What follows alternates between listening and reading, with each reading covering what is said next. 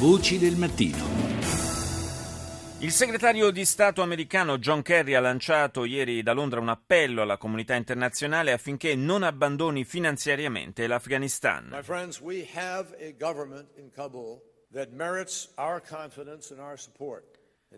A Kabul, dice Kerry, c'è un governo che merita la nostra fiducia e il nostro supporto e mai come ora ha davanti a sé la prospettiva di un Afghanistan pienamente indipendente. Il popolo afghano deve essere molto orgoglioso di questi progressi e se andrà avanti così dovrà essere fiducioso riguardo anche al supporto internazionale. Today all us do by our presence here and by our celebrations in other parts of our country and the world. Confer glory and hope to newborn liberty. Out of the experience of an extraordinary human disaster that lasted too long, must be born a society of which all humanity will be proud. Oh,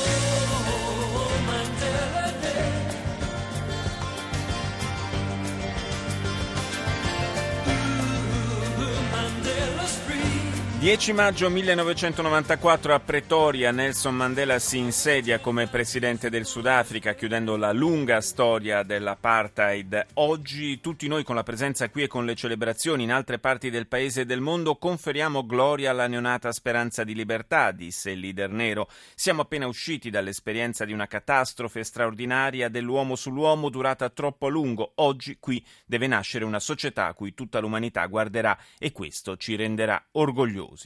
Un anno fa, il 5 dicembre 2013, Mandela moriva in un clima di grande emozione. Do il buongiorno a Gian Paolo Calchi Novati, direttore del programma Africa dell'Istituto Studi di Politica Internazionale. Buongiorno. Buongiorno. Quanto si è compiuto del sogno di Mandela e quanto resta da compiere in Sudafrica? Ma sicuramente la vittoria di Mandela è stata non soltanto l'aver portato al compimento il processo di lotta contro il razzismo, avere creato una società multirazziale o addirittura, come viene detto ufficialmente, anche in termini proprio di principio non razziale. Sì. Da questo punto di vista l'obiettivo principale dell'African National Congress di Mandela personalmente è stato conseguito. Non si può dire che la fine del razzismo istituzionalizzato abbia veramente abolito tutte le distanze e tutte le discriminazioni, tutte le inferiorità di cui il quadro politico, sociale, culturale, psicologico di un Sudafrica vissuto per tanto tempo in un contesto dove la razza era considerata il criterio per le attribuzioni dei diritti, delle posizioni di potere, delle posizioni anche a livello di economia, eccetera, che questa situazione sia stata totalmente risanata. Uno dei motivi che potrebbero essere e sono stati anche rinfacciati a Mandela come un limite del suo mandato è di non avere approfittato dell'enorme prestigio, dell'enorme potere che aveva, di cui disponeva soprattutto nell'immediato del suo insediamento come presidente del Sudafrica, primo presidente nero del Sudafrica, per fare veramente una riforma drastica e abolire qualunque forma di privilegio, fosse pure giustificato dal merito delle posizioni acquisite, che faceva della società sudafricana una società fortemente divisa e fortemente iniqua. Però forse è stata una scelta a suo tempo anche dovuta alla necessità di consentire un passaggio più morbido da una situazione all'altra. E ancora di più, Mandela non voleva fare dei bianchi delle vittime, non voleva che nessuno uscisse da questa esperienza con l'impressione di essere stato perdente. Non dimentichiamo che nei primi colloqui, che furono tenuti segreti, fra Mandela e Botha, di cui poi si è trovata traccia nella sua autobiografia, nell'autobiografia di Mandela, Mandela ripeteva a Botha che i boeri, gli afrikaner, avevano un passato di impegno politico, se non addirittura di rivolta contro l'imperialismo inglese, avevano difeso la loro libertà, i loro principi, i loro valori, e Mandela si chiedeva come mai gli africani fossero così restii ad accettare che a questo punto i neri, gli africani più sofferenti all'interno della società sudafricana, non facessero altrettanto. In qualche modo non chiedeva di combattere insieme l'imperialismo inglese, che ormai non era propriamente il nemico da battere, sì, ma il principio che stava dietro alla difesa della libertà, della dignità, dell'uguaglianza, fosse fatto valere coinvolgendo tutti in un programma, appunto, che doveva liberare il Sudafrica dall'interno. E non a caso, infatti, io parlavo di sogno di Mandela, perché chiaramente questa è una visione molto, possiamo dire, insomma, alta delle prospettive del paese, e come tutte le visioni di questo tipo anche molto più difficile da realizzare. Io ringrazio Gian Paolo Calchi Novati per essere stato nostro ospite stamani. Voci del mattino. Su Le Monde, lo Stato vende il 49,9% dell'aeroporto di Tolosa a un consorzio cinese, un affare da 308 milioni di euro. Continua lo shopping cinese, per così dire, in Europa. E noi adesso andiamo proprio a Pechino. Buongiorno al corrispondente Rai, Claudio Pagliara. Sì, buongiorno.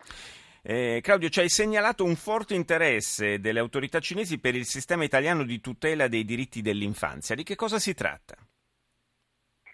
Perché in occasione dei 25 anni della Convenzione ONU sui diritti dell'infanzia, l'ambasciata italiana a Pechino ha organizzato un convegno che ha visto la partecipazione del garante italiano sull'infanzia, Vincenzo Spadafora, che ha approfittato di questa visita a Pechino per incontri istituzionali e ha riscontrato, e ha detto a noi giornalisti, che il modello italiano, proprio quello di un'autorità che tuteli i diritti dei più deboli, è un modello che piace molto alla Cina. La Cina, ha detto Spadafora, si sta rendendo conto che oltre alla crescita economica, per avere un ruolo di vera leadership globale, deve sempre di più migliorare la situazione dei diritti, e naturalmente quelli dell'infanzia anche e soprattutto.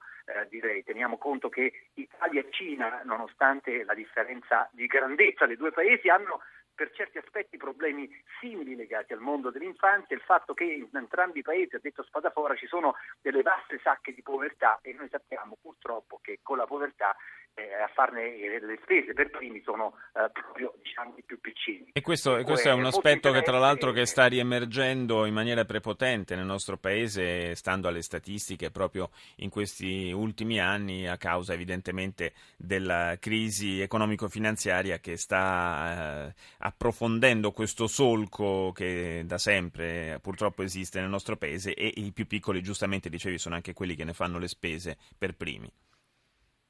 Sì, esatto. Poi naturalmente c'è il problema dei numeri. Questo è un paese da 1.300.000 persone, e l'urbanizzazione, che è stata enorme negli ultimi 30 anni, ha strappato alla povertà la bellezza di 300 milioni di persone, però è al 50%, il che significa che la metà di questo paese vive ancora in condizioni di estrema povertà, e in questa 50% c'è naturalmente una componente di bambini e di adolescenti che soffre molto di questa situazione. Pensiamo solo al lavoro minorile nei campi, con strumenti anche, come dire, ovviamente molto arretrati, più oltre a, come dire, tutte le problematiche legate a possibili abusi dei diritti dell'infanzia, eccetera eccetera. Un problema enorme per i numeri che la Cina rappresenta, un problema che però la Cina vuole affrontare, tant'è che ha chiesto nei dettagli di conoscere l'esperienza italiana, e sta meditando di istituire un'autorità proprio sul modello di quanto fatto dal nostro paese.